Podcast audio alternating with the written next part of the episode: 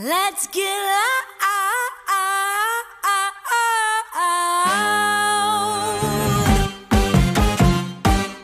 Let's get loud. Let's get loud. Turn the music up. Let's do it. Come on, people. Let's get loud. Yes, Let's get loud. I am here to tell you that together we are unstoppable.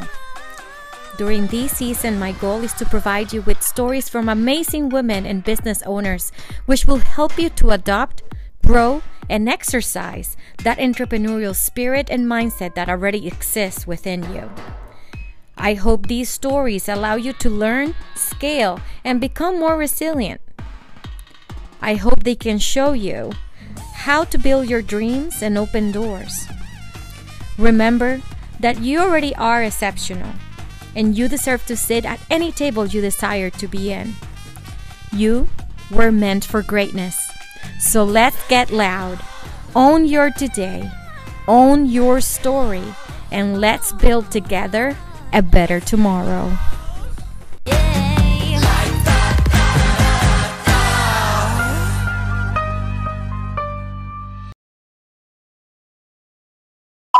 Welcome everyone to another episode of Transcend with M.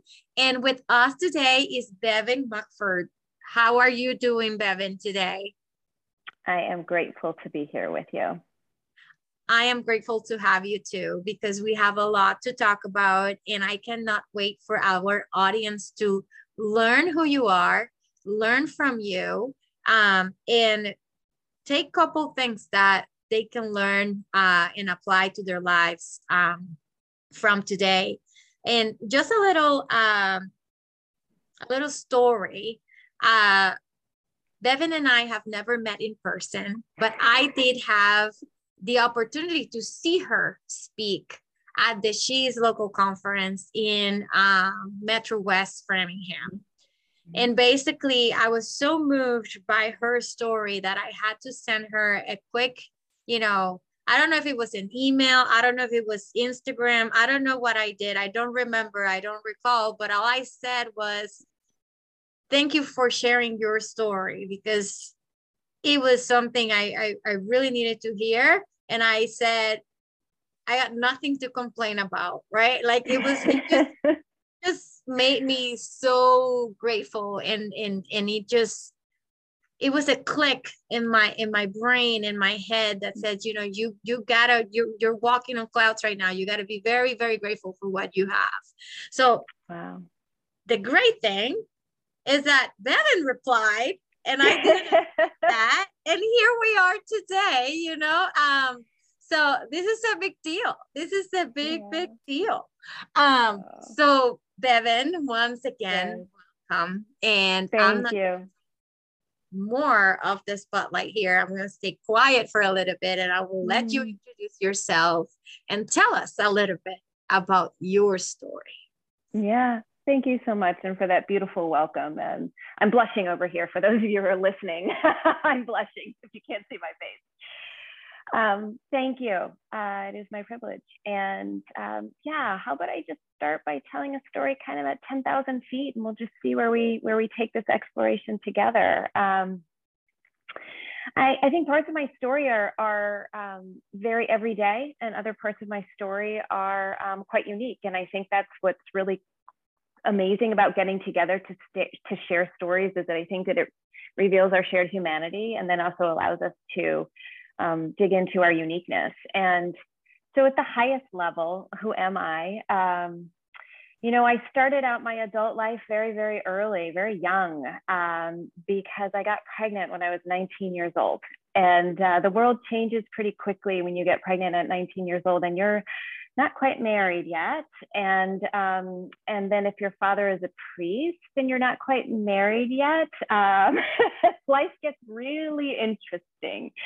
Right. And um, and of course, I really at that point felt that that my only option moving forward, and it was the right decision for me, was to go ahead and get married and begin a family much earlier than I had anticipated. And so, over the first course of my 10 years of adulthood, I had uh, four children in six years and completed my degree in a non traditional way because full time student, life was no longer an option when you have little babies running around at home. So, um, so really, I didn't start working until I was 30. And when you enter the workforce at 30 years old with a big, giant zero empty space on your resume, it's actually a very difficult way to break into the professional world. There aren't a lot of doors that open up and say, oh, you have 10 years of experience raising children, come, we really need you. That's not really how it works. so um, I had to get creative and really think about where can I go? What's the industry that I can go to that quite honestly has low barriers to entry, right? So they weren't going to throw up the, the, the blocker just because they didn't have anything on a resume. Where also once I came through the door, by grit, determination, drive, chutzpah, I, could excel. There was a there was a high ceiling within that industry. There was there was a lot of um, room for me to grow and expand. And what ended up happening was, I was introduced to the world of real estate, and that was that was very much a perfect match for me at the time because it really just hit all those check marks that I that I thought that I needed.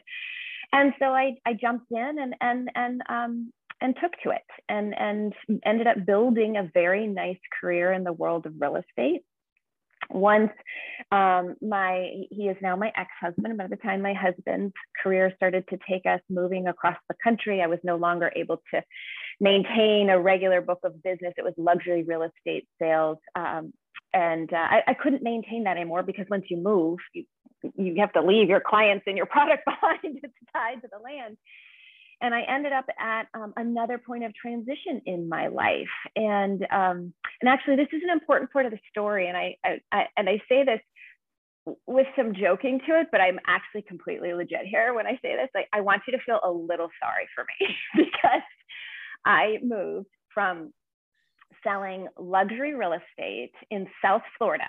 So paint the picture in your mind's eye of palm trees and beautiful sunrises and sunsets and warmth, all the good things that come with South Florida. And then I want you to know that I moved across the country to Northwest Indiana. now, um, nothing against my beautiful friends from the Midwest, but y'all know, even if you've lived there your whole life, that your weather is awful. Yeah. for, for, much of the year. Big change. That's a big, so, drastical change. Yes it was a very, very big change, not only in culture, a beautiful culture that I was introduced to, but it is different and um, and weather, but also what I did, luxury premium property that sits on an ocean front. It literally doesn't exist in Northwest Indiana. There's no ocean there. So it wasn't like I could just continue in doing what I had done in my career. I really was at a place where I had to reinvent myself. And, and it felt like I had to reinvent myself for the second time because the first time was stay at home mom for 10 years, student. That was my first sort of iteration of Bevan. Second iteration with, of Bevan was professional salesperson selling luxury real estate. Now, who was this third version of Bevan that I needed to step into because I, I honestly had no choice. And, and if I'm staying in the space of honesty, um, I found myself kind of feeling a little sorry for myself sitting in Northwest Indiana. Like, I got to do this again and I have to reinvent myself again. Uh, and so it's actually an important point to, to, to pause for a minute and just share a little bit more about me. There are kind of two parts of how I approach life. One side is as an uber nerdy researcher. I love to research best practices by those who have come before and by those who have proven themselves through their practice or their research. And then I bring it online for myself. So that's one part of it. The other part of myself is I'm an entrepreneur and I, I know that I learn by doing and I like to get into action. I like to literally put my body into action. And I'd much rather take a step forward and have that be a mistake than stand on the sidelines to get my game plan perfect and then go forward. So I always say like these two sides of Bevan are constantly in a dance, sometimes a wrestling match, but but I prefer to call it more of like a dance. And sometimes the nerdy researcher leads, and then sometimes the daring, brave entrepreneur leads, and they kind of take turns on on leading. And so when I was in Northwest Indiana trying to figure out who I was going to be next, like there was this dance or this wrestling match that was happening where the nerdy researcher was like, let's read lots of books about what, women do in times of transition so I know what I'm supposed to do next. And then the, the brave entrepreneur was, you got to just go do something, sister. let's just get out of this house, just go do something, figure out your next by going out and doing something so that actually ended up taking me to um, across the country to attend an amazing conference. And I do love to promote this conference because it really was what helped me discover my next. It's called iRelaunch.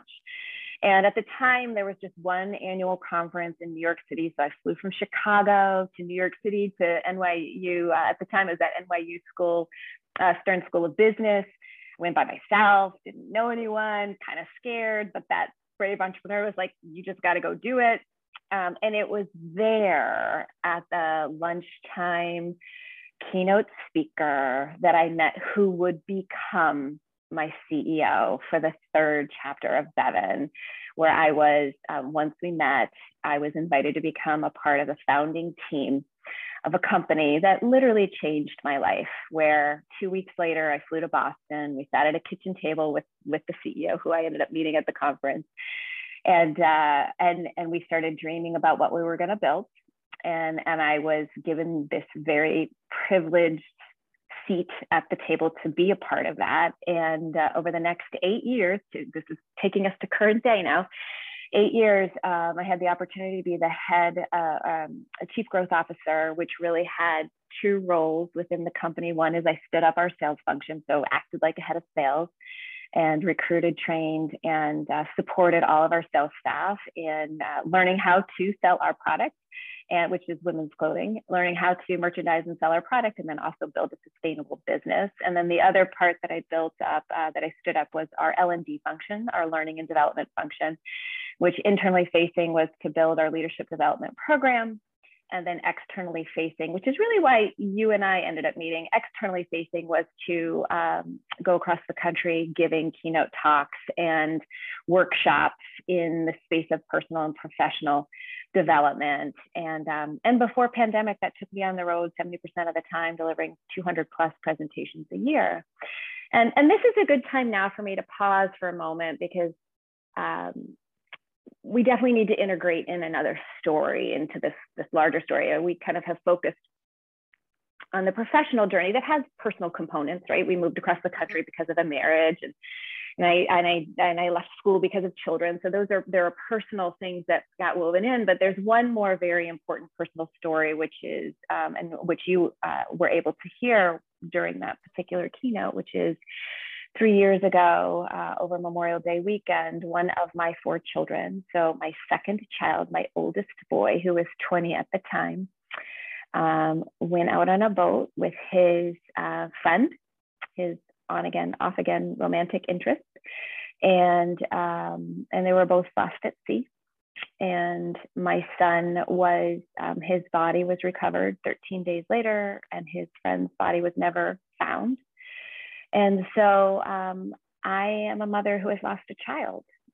And what happened after my six week bereavement leave to come back and take a role, a very public role in a company, I had to learn how to step into this conversation that nobody wants to have because nobody knew how to receive me. I mean, how do you welcome back the head of your division or your sales leader or who, whoever I was to the people within my organization, how do you welcome me back after, for most people, what is the worst thing they can imagine in their mind's eye? If you've had a child, most people would say losing your child is the number one um, scariest prospect that you can think yeah. of in your lifetime, most painful prospect. And, and they would be right. And um, so I had to kind of take that nerdy researcher side of me and start to, instead of read books out there because they don't exist, there's no book that's titled, here's how you go back to work after you've lost a child, or here's how you receive somebody mm. after you, uh, you know, after you know they've lost a child. There's that doesn't exist. So I had to start seeing myself and my own experience. Mm-hmm. And um, through that process, I started to begin to speak on loss and I began to write about loss because what I learned was um, we don't know how to talk about loss because nobody talks about loss. And right. if we don't talk about it, we don't learn the words, we don't learn the ways. And then, and this is ultimately to me what is the the tragedy, the tragedy on top of the tragedy is that the person who is what I call the lost traveler, so the person who has lost someone whom they loved, ends up walking alone because people are so afraid they're going to say the wrong thing or um, or they're going to talk to the person at the wrong time that they default into stepping back and and and not stepping forward. The, the, the risk of making a mistake feels scarier mm-hmm. than the risk of stepping back and not offering support. Even though those surrounding me, I knew wanted to step in and offer me support, I could literally feel them stepping back because they had just no idea what to say or what to do. Yeah. So it um, comes full circle that that I have um, begun to integrate the work of learning how to talk about hardship, not just death. That's that's the sort of the the, the deepest kernel of hardship that, that most of us will face in our lifetime. But we're all lost travelers, and mm-hmm. um, everyone has lost. It's just a universal condition, particularly in the aftermath of pandemic. I mean, we've lost almost two years of social inter- nor- normal, healthy social interaction, and there's a grieving and a loss that goes along with that for ourselves and for our children and for those whom we love and um, and and so it's become a part of why I speak and um, and why I was excited to talk to you is because I really believe that this conversation around loss needs to have a light um, uh, shined on it so that we learn how to meet each other in this space of pain so that mm-hmm. someone who is on a loss journey doesn't have to walk alone. I think I mean, let's let's take a moment and like absorb all of it in, right? Yeah. Because it is so true. We do walk on eggshells every time that someone around us or ourselves have experienced the loss. Mm-hmm. And we don't know what to say, when to say it, how to say it. We we kind of put people in this glass box, right? Because we think that they cannot manage it, but we really don't know if they really want to talk about it. They don't want to talk about it, and we don't ask. So, you mentioned this when we were having an offline conversation. You know, it is not about doing all the right things, but actually asking, How do you want me, right? To handle it, right? Like, how do you want me to step forward with you, right? Because we don't want you to stay in that circle and just, you know, going over and over and over the same experience and the same things. We, we need to take responsibility on bringing these individuals forward. But again, nobody teaches that. So are you able to explain to us a little bit how do you not only you know were you able to step forward but how are you helping others step forward in in teaching other individuals how to help others to step forward? Yeah thank you. Thank you for that question. Um, yeah so let me just start where where you were when not knowing the right thing to say or the right thing to do and the place of asking the person what can i do? Um, most of the time when you ask a broad question like what can i do or what can i say? the person who is in pain will say i don't know because that is true. They just don't know. Um, and if you ask a specific question in permission of stepping into the conversation, that is something that someone can re respond to. So, so what I usually offer is um, ask permission to go into the space and and ask the question in a way that is quite simple for the person to actually decline. But the reason why this is important is I would much rather have somebody ask me and let me decline than just stand on the sidelines and be quiet. So, what it can sound like is somebody reaching out to me and saying, and these are very real examples. Um, we're on a holiday right now. We're coming up on a holiday for many people that, that many people celebrate. Holidays are hard for people walking lost journeys. So someone to reach out to me to say, hey, Bevan, or we're in a com even we're in person, you and I, maybe we're having coffee and you say, hey, I know holidays can be hard for you. Um, do you want to do something different this year to acknowledge Spencer?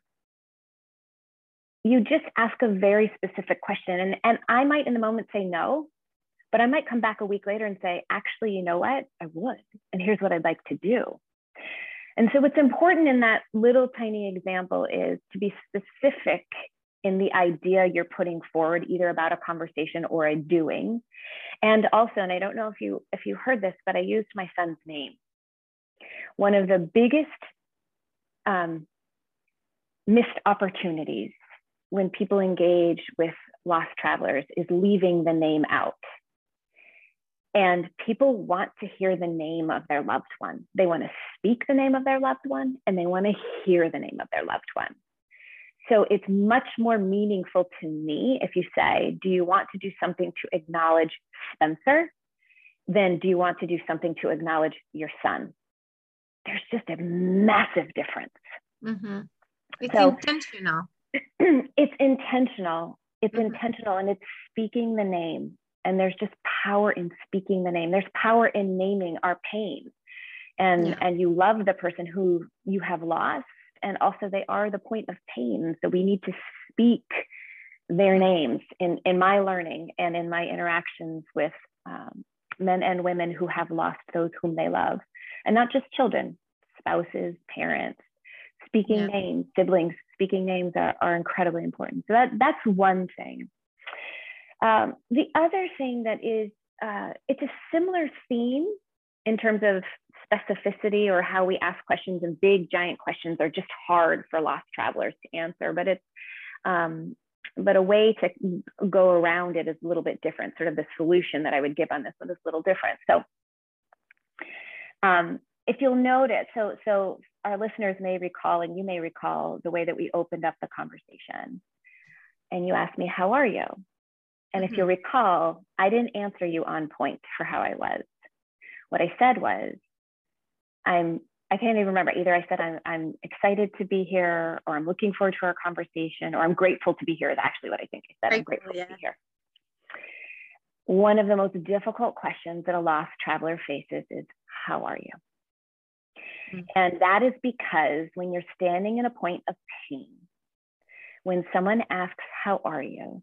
it is not a greeting most of the time. It still may be intended as a greeting. You may have intended that as a greeting, mm-hmm. but a lost traveler always hears it as a question for an assessment about where they are on their lost journey.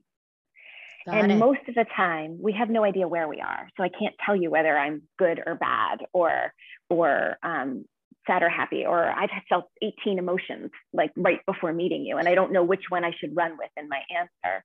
So that's one thing. But it also can sometimes feel like I'm being asked to make a judgment on where I am in my healing. And I know that's not what anyone's intending in that moment of, hi, how are you?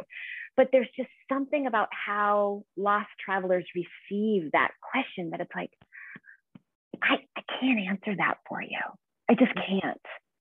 And and by the way, if I'm in a really dark place of pain, you probably don't want me to answer it honestly because you might just be having a 2 second hello with me. And what if I came back with today was a really dark dark day of suffering where I sat in my bed and curled in the fetal position and cried for 3 hours. If you were prepared for an answer like that, you're not going to sh- know what to do with it. Right. So for what I offer in, in place of this is that if, if it truly is a greeting, then I think we should stick with greeting one another. I, in fact, might possibly make it part of my mission in life to excise the hi, how are you greeting from our lexicon because it's, I feel yeah. like it's kind of an empty greeting. It's just like it doesn't have any meaning anymore, but we're actually asking an important question. So, what I like to say instead in points of greeting is, Hi, I'm so happy to see you. Yeah. Because that's actually what we mean when we're greeting someone. I am yeah. so happy to see you, or I'm so grateful to see you, or I'm so excited to see you. That's a greeting. And for me, if you if you say that to me or anybody says that to me, and I'm a lost traveler having a bad day, that just feels good. It feels so much different than saying, "How are you?" Yeah. But I so, even think I even think that, uh, like when you just said that, I, on my mind, it went the same thing. I'm so excited to be here, right? Mm-hmm. Um, with you because you're taking from your time to be here with me, right? But you are so right. Sometimes that "How are you?" question is so shallow. It's so it's, so shallow. But and I, I wonder not just for a lost traveler, but for anyone. Um, for anyone, just give me like a lot to think about. Yeah, yeah, exactly. So, so I always say, if you really want to greet someone, drop yeah. the hi, how are you, and just say, I'm so excited to see you. Now, if you do have a relationship with the lost traveler, and you are ready to be in a place to receive an answer, a hard answer or or or just sit beside that person in their pain. Mm-hmm. i still say don't ask how are you? What i like to say instead is i've really been thinking about you. Mm. that lets the lost traveler know that it is not a greeting space that they're in. They're actually in more of a i'm thinking about you and if yeah. i am as a lost traveler emotionally prepared and ready to talk about what might be difficult, you've just opened the door for me to feel safe to do it. Yeah. But if I I don't have the energy today, I don't have the desire, I don't want to, it's a very easy one to decline by saying thank mm-hmm. you.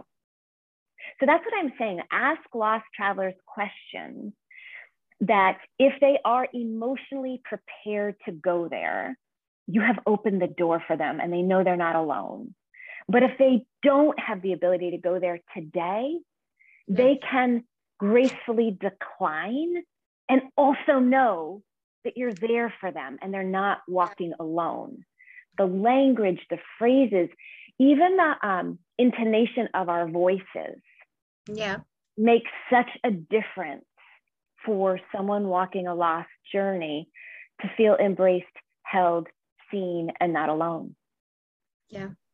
So, how do we embrace external relationships that are probably not, you know, as close as your your your cousin, your brother, your mm-hmm. sister, right? Mm-hmm. Like you cannot really teach these people that you don't interact on a daily basis how to really you know greet you or treat you you know because you might work in a corporation that it's a hundred people and you cannot sit down one-on-one with each one of them. So how how do we you know embed that into our culture where everybody maybe is not feeling comfortable but everybody can approach this on a different on a different level without feeling guilty or you know feeling that they are stepping any boundaries with you know their coworkers or you know anyone that it's a a, a, a friend of a friend right like it, mm-hmm. it happens so many times uh, mm-hmm. how how were you able to do that you know at, at work and with outside relationships um, yeah so it's a big question my first answer is by having conversations like this mm. by having more public conversations about the things that we shut away in the dark. That's the number one way that we will move forward on being more comfortable around these conversations. So I'm deeply grateful to you. That's that's exactly why um, I shared that at the beginning. I'm deeply grateful for the opportunity to, to share the knowledge. Um, the second thing that I would say is in the situations where uh, if you don't know about somebody's lost journey, then you don't know. And, and there's nothing you can do about that. But if you do know, don't pretend you don't know. Yeah. The pretending is where we live in these two sides of ourselves, where one is inauthentic. And I truly believe that authenticity is one of the most important aspects of building relationships in our personal and professional lives. And authenticity and vulnerability doesn't mean that you, you know, open up and barf your story and all down to the tiniest details on everyone. That's not what authenticity or vulnerability is, but it, but it is about acknowledging what you know to be true and not shoving things under the carpet. So, so what I mean by this is when I came back to work, um, and I didn't have a, t- we had thousands of people working for us. I didn't have a chance to have one-on-one conversations with people. But uh, when I would be in a meeting with, say, 15 home office staff running maybe a strategy meeting, and one of the things that happens for a lost traveler is that their attention span is, is very short. You're, you're, you're, it's very hard to concentrate, particularly in the early days or just when you're in harder periods of grief. Grief is, is sort of a, a cognitive blocker. Yeah. And so, um, what I gave myself permission to do in those moments when I'd be in a strategy meeting and all of a sudden my brain felt like molasses goo that couldn't process things is I actually would say, when it came my turn to, you know, when I knew people were turning to look at the head of sales for, yeah. you know, either stamp of approval on the strategy or to contribute to what's being put out there as a strategy, I would say, um, I have to be honest with you, today is a hard day. Mm-hmm. I'm, um, this is just a harder day where my energy is not where I would want it to be. And I'm going to take a little bit of a backseat in this meeting and I'm going to go ahead and come back with my thoughts in a day or two when the sludge in my brain kind of clears up a bit. And so it wasn't like I went into, I'm in this place of pain because I'm imagining the last moments of my son's life and I can't, I, am not going into the details of actually what is happening inside mm-hmm. my head, but I am being authentic and vulnerable in a moment to speak my truth to say, hey, I can't be who you need to be right now. I can in a day or two, but right now my grief is just pulling me under and I and I can't meaningfully contribute. So I'm going to be here to the best of my ability and I will loop back with what you need from me in a day or two. And I think those are the kinds of conversations that we need to be willing to have in the workplace or in our personal lives. You know, if you have a, um, a, a, relationship with someone that you're um, even if you're super close with them and and they want you to do something an activity and you say yes a week ago but then the day of all of a sudden you're like i can't do it. I don't have the energy. I can't go do that dinner party my best friend jane invited me to do. You have to give yourself permission to pick up the phone and say hey jane the last thing i want to do is cancel right now but also i don't want to show up and be less than who I know I can be for you at this dinner party. And in fact, I might even detract from the energy of positive celebration. So I need to take a pass on tonight. And what I'd love to do instead is maybe just meet for coffee in a couple of days, just you and me, because that's the energy that I have today. It's that giving ourselves permission to just go into those places of authenticity, authenticity and vulnerability without, you know, you don't have to go into the nitty gritty details that are swimming inside your head. So yeah. that helps to move this this conversation forward. So don't pretend that you don't know what's um, going on in people's lives and um, and and give yourself permission to speak your truth in in the moments where you need to. Yeah. Now, you gave yourself yourself permission to speak that truth, and even though you know this was a big part of your turning point on your story there are so many other things that also happened following to that mm-hmm. that it is incredible how have you been able to you know succeed and and push forward and be this i will say i, I might not this might not be the right word but i see you like as, as this icon and fighter for those that you know experience pain in the darkness right? You bring that light into that darkness because you are providing tools in order to get out there and just continue move on. You can't you can do it right? This you're the person that is telling them you can do it and i need you to help me do it too right? Like it's it's offering the help and and and receiving the help as well. So how have you you know dealt with the judgment right? Unfortunately our society has this judgmental side to them. And mm-hmm. even though sometimes those boundaries are respected some people really can cross that line right? And with you holding you know this position at the company and then having a couple more things happening after that.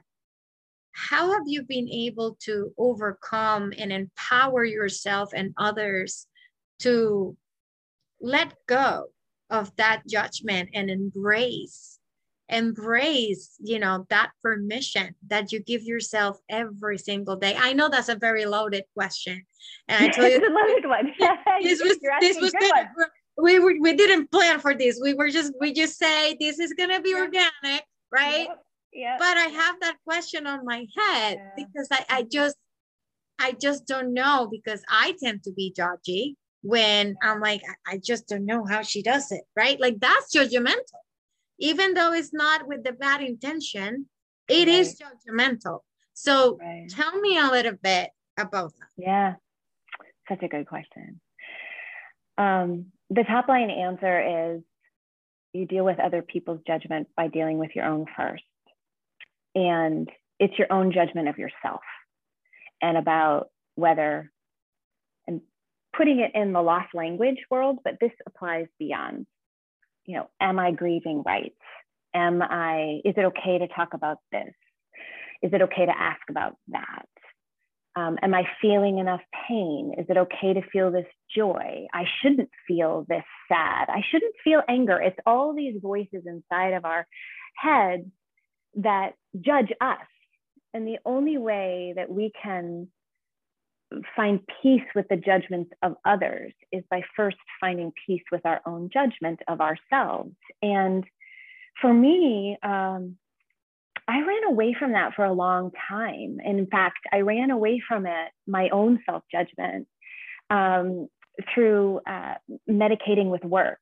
So, a lot of people who are in places of pain self medicate with things like alcohol, drugs, sex, Netflix, food, you know, lots of numbing devices out there. For me, my numbing device became work because I loved my work. Um, and you can tell yourself a really great story that, oh, I'm not doing anything bad by avoiding my pain. I'm doing really important things and avoiding my pain. I'm working and I love my work and the world needs my work. And so you can tell yourself this really great story that you're not doing something um, wrong by avoiding your pain. And that approach of avoiding my own judgment, avoiding my own pain, really worked for me for the la- for the for the first two and a half years after Spencer died and um, and one of the pieces that you alluded to is also my marriage ended after Spencer died. My 23 year marriage ended. Um, yeah, actually, Spencer's death date is actually the 23rd anniversary of my wedding. I don't know if we ever talked about that. So his date is a pretty um, meaningful uh, day, and in more ways than one. And so, um, so I numbed myself all over through doing this important work for the world, but not doing the important work for myself. And um, about a year ago, actually, after after Christmas a year ago, um, I woke up one morning, and uh, and it was one of these pinnacle moments that I will never forget how it felt. Not just even what I was like the moment, but literally how it felt. Where uh, I couldn't breathe. I couldn't turn over in bed. I couldn't think. I couldn't. It was almost like I just wasn't even me. And uh, And I remember laying there in bed, and I'm a very high energy person. Yeah. and I remember laying there in bed feeling completely disoriented. And um, it was actually quite frightening. And I and I thought to myself, like, what is happening? Like, what's going on? What what is this? And in that moment, I I heard a, a, a voice. I sometimes joke it wasn't the voice of God; it was the voice of my CEO. you think like, oh, the voice of God spoke to me in the moment, but that was my CEO but it was something that she had said to me um, at different points in my career. And she's been an amazing mentor and guide to me um, on my journey of entrepreneurship and leadership. And, and the voice, the phrase that I heard was, Bevan, what got you here isn't going to get you there. And I just kept replaying that in my head. What got me here isn't going to get me there. Like, yeah, okay. I survived the last two and a half years. Yeah. myself with work, and that worked. And today, my body, my mind, my spirit, my emotions are telling me it's not going to get you where you need to go. Mm-hmm.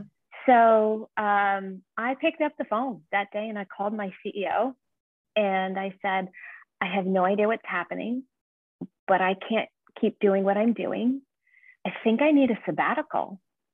And she said, Okay, how long? And I said, I don't know, but I don't think it's a month or two. I think it might be six months. And she said, okay, can we have six weeks to plan your six months sabbatical? She's like, I don't think you could just leave tomorrow. I was like, okay. Yeah. And uh, so we did the arrangements, we did the backfilling and the hiring, and you know decided what would just go on pause months. But but here's the important part, and this is this is really where your question um, goes: is that by taking the breaks from the work that had numbed my pain, I was finally able to feel all of my pain. Mm. And in learning how to feel my pain, I also learned how to not judge myself for what I was feeling. And I let all of the emotions come in, even the ugly, nasty ones that I didn't want to own, like resentment, mm-hmm. like anger, like sadness. Like I didn't even really, I, of course, allowed myself to be sad in the earliest days after we lost Spencer. But once I came back to work, the times that I really, really let myself go down into the depths of the cave of suffering, they were very few and far between. In fact, I, I used to call it I would drop by as a visitor to my pain anytime I would sit and write. But then once my writing was finished, I would pull myself right out of it. And it was like, just going along. I don't want to feel that pain. I don't want to feel that suffering. And then the number one tool that helped me to not judge my feelings was meditation. I began a meditation practice, and um, and there's some uh, incredibly important work in radical acceptance and in self compassion that come out of the world of meditation.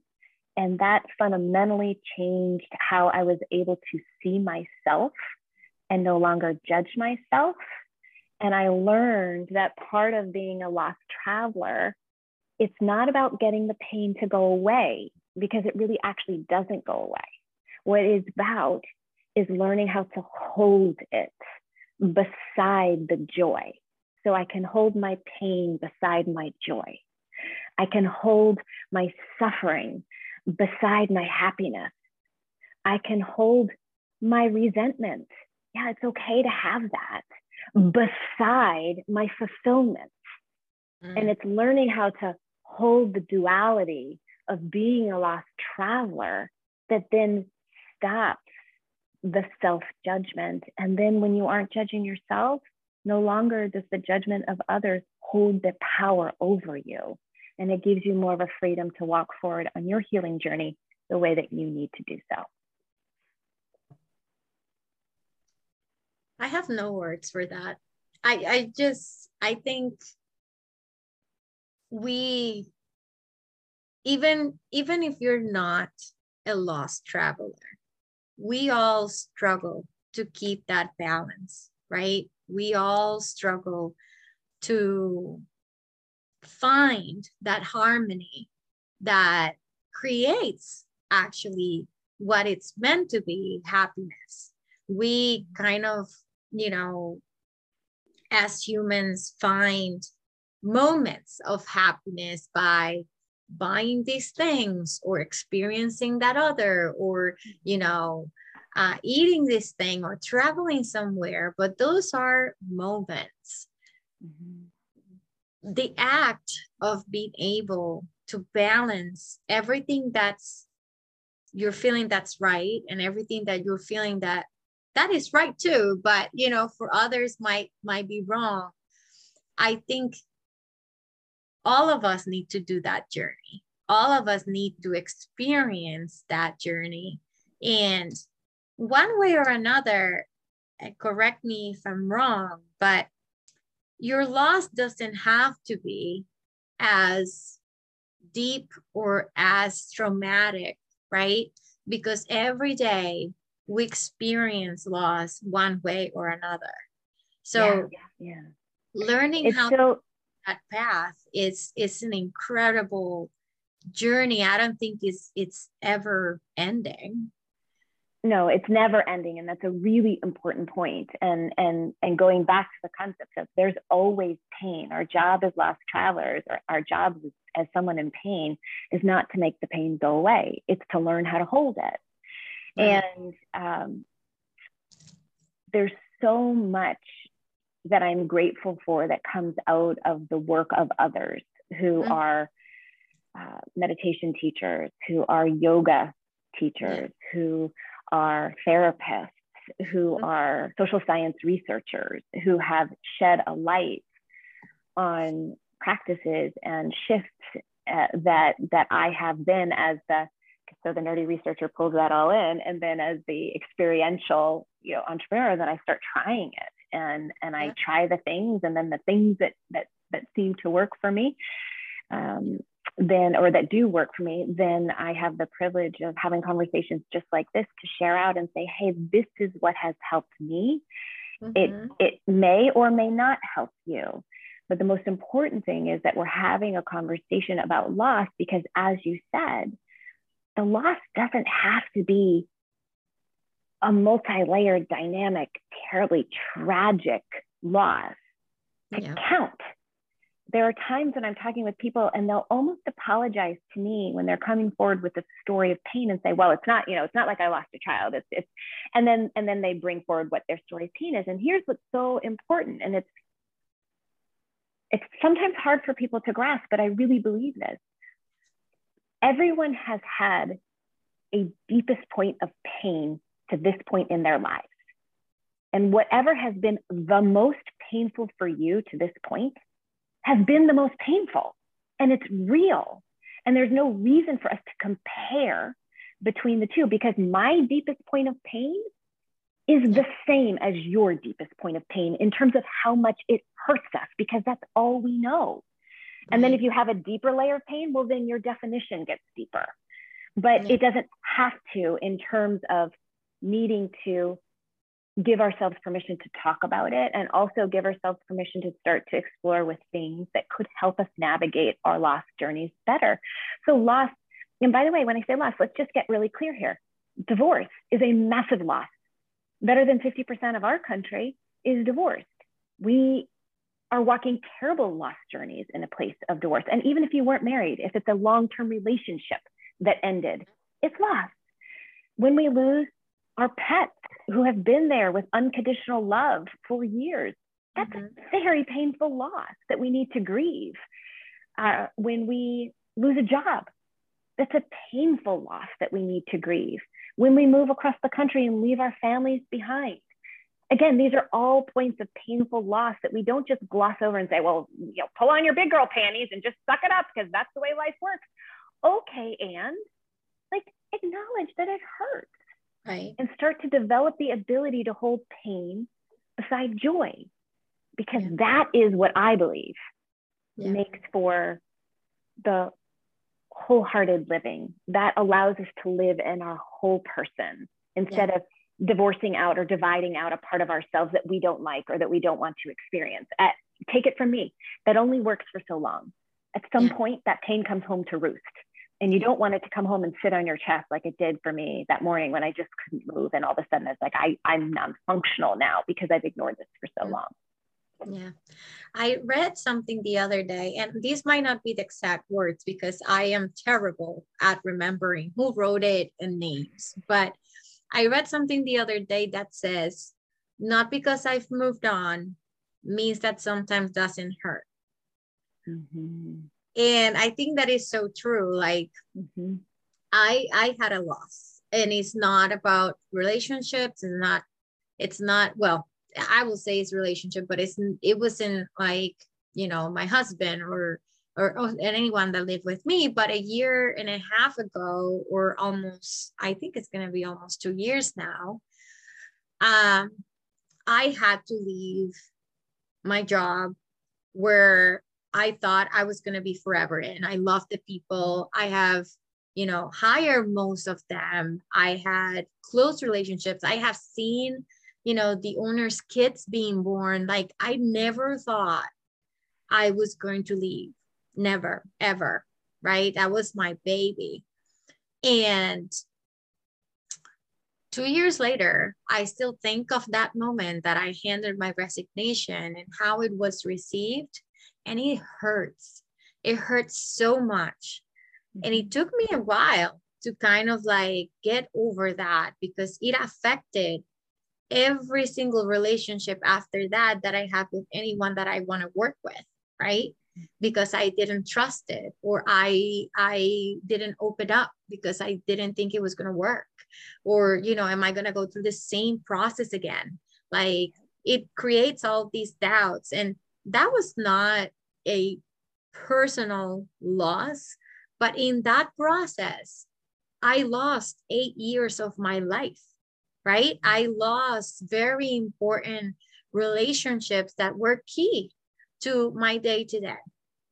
So yeah. I, I do think that, you know, they are not scenarios or situations that are more powerful than others. I think we all go through different, you know, experiences that make us understand what that journey is going to look like or what is the journey that you have or the path that you have to follow in order mm-hmm. to you know get better but every journey is a little bit different and it's your own right. so that's don't right. compare your journey with others because i don't think that's you know that's the only way that we can avoid the total you know judgmental zone right mm-hmm. So, mm-hmm. bevan Thank you so much for sharing all of this with us today. I have one last question for you. Sure. Uh, maybe. maybe, maybe. No, I promise there are good questions and very simple okay. ones that have yes. I don't don't have to have a deep, deep conversation. But um okay. the last the last uh you know meaningful question I have is what message of empowerment can you give um, to all of us lost travelers out there? Oh, that's a big one. What message of empowerment? Hmm. Oh, I guess the, the, the place where my own healing really began was when I gave myself permission. And you'll notice that's a theme throughout giving yourself permission is when once I took sabbatical, when I gave myself permission to just be, mm. to just be. And being is different than meditating. When I say be, I mean just sit and be without an agenda, without something I'm supposed to be doing, and just feel my body in space, sense my emotions in my body. Let the thoughts run through my head without trying to control them or judge them or think about them. And it, it, and it sounds similar to meditation, but it's not. It's just being in a space and being comfortable with the quiet and being comfortable without a constant to do agenda driving in the background. I am in my core being an, an executor. I love to go out and perform and do. And if you tell me, Bevan, I need you to do this, I'm like, okay, I'm going to do that. And I'm going to raise you one because that made me feel good. It made me feel important. It made me feel valued. And when I had to stop living in that modality of constant execution and motion, physically motion, there was just the next level of awareness of mm-hmm. who I am, what I'm experiencing, and that awareness then helped to inform how do I move forward from here. Mm. And and I think this is a really important concept to go back to what you said, move on. There's a wonderful woman who has a podcast called Terrible Thanks for Asking, which is about lost journeys. And, and her first name is Nora, and she gave one of the I believe, most viewed TED Talks. If not, she's very, very high on, on the TED Talks about, about loss. And what she says is it's really important for us to acknowledge that lost travelers are not moving on. They're just figuring out ways to move forward. And there's a big difference between moving on, because that feels like you're done with that, you're healed and it's behind you. Moving forward is I'm actually carrying this with me for the rest of my life and I'm learning how to move forward. And so empower yourself by actually letting yourself just be and mm-hmm. don't fill that silent, still space with activity to make yourself feel like you're doing something important because in the state of being that's actually the most important thing for you to do for yourself then. Get comfortable with being quiet. Then you get the awareness and the awareness then helps to inform the best way for you to move forward. That's amazing. You just taught me another thing don't move on, move forward. Move forward. All right, I'm gonna recap a couple things. We, okay. we you know, don't move on, move forward. Don't ask how are you. Just be grateful for being there and just express your gratitude towards being with that with that person. And overall, I think it's give not just yourself but others permission to feel comfortable about you know asking. Not how you're doing today but how do you want me to be in your life right? Like what what do you want me what role do you want me to play and and have that conversation? And then be intentional be intentional with you know everything and anything around you and the people around you. I think we forget so much um, about the importance of just being, being there. I uh, I think if I were to take a self-assessment, I haven't been for a very long time, not with just myself, but with my daughter, with my husband, with my parents, any anyone around me i haven't been i just been doing but i mm-hmm. haven't been. So thank you for all the amazing lessons that you just You're taught welcome. today. And i thank hope you for having me. everyone listening um, learn as as much and different things as i as i did because it's it's such an eye opener right? Like sometimes we don't even know what we're saying and how they actually affect others so yeah, words matter. Words are, yeah. are a powerful pathway for connection. And they matter. They are. So if our listeners were to be, uh, you know, very good readers and invested readers, what are some of the books you will recommend them to read oh, today? Such a good question. I always say for someone beginning um, this space of introspection, uh, the book that I think is the easiest starting place because it's hysterical. It is so well written, and the and the content content is rich, but it's very approachable because there's so much humor that kind of opens up the pathway. Yeah, a book called 10% Happier by Dan Harris. 10% Happier by Dan Harris is a great place to begin this exploration. Okay. Then, if you're ready to go deeper, um, Radical Acceptance by Tara Brach She's a meditation teacher and also a, a therapist. She um, that is a profound learning. Mm-hmm. Is radical acceptance. Um, the next place that I might offer for you to go is um, Cory Muscara is a, an excellent meditation teacher as well.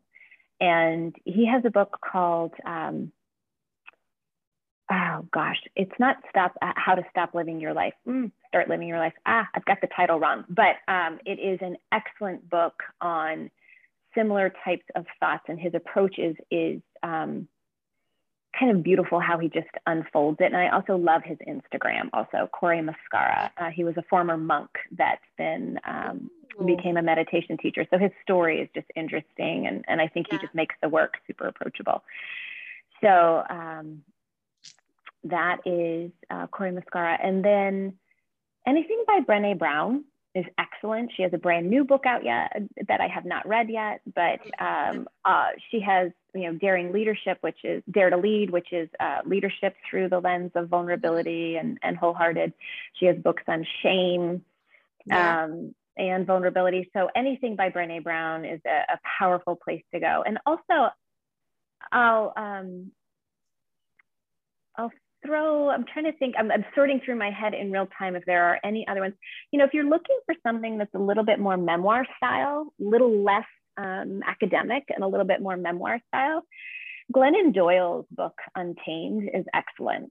Now she's pulling her own personal story, but she's she's talking about learnings along the way of her own journey of self-discovery. And so if you're looking for something that reads a little bit more like a novel, um, I would I would highly encourage you to do Untamed. And, and basically what I say is that anything that leads you to a place to ask more questions about yourself, to sit and be with yourself, that's valuable and that's serving a purpose in your life. And so look for Instagram feeds that make you go, huh.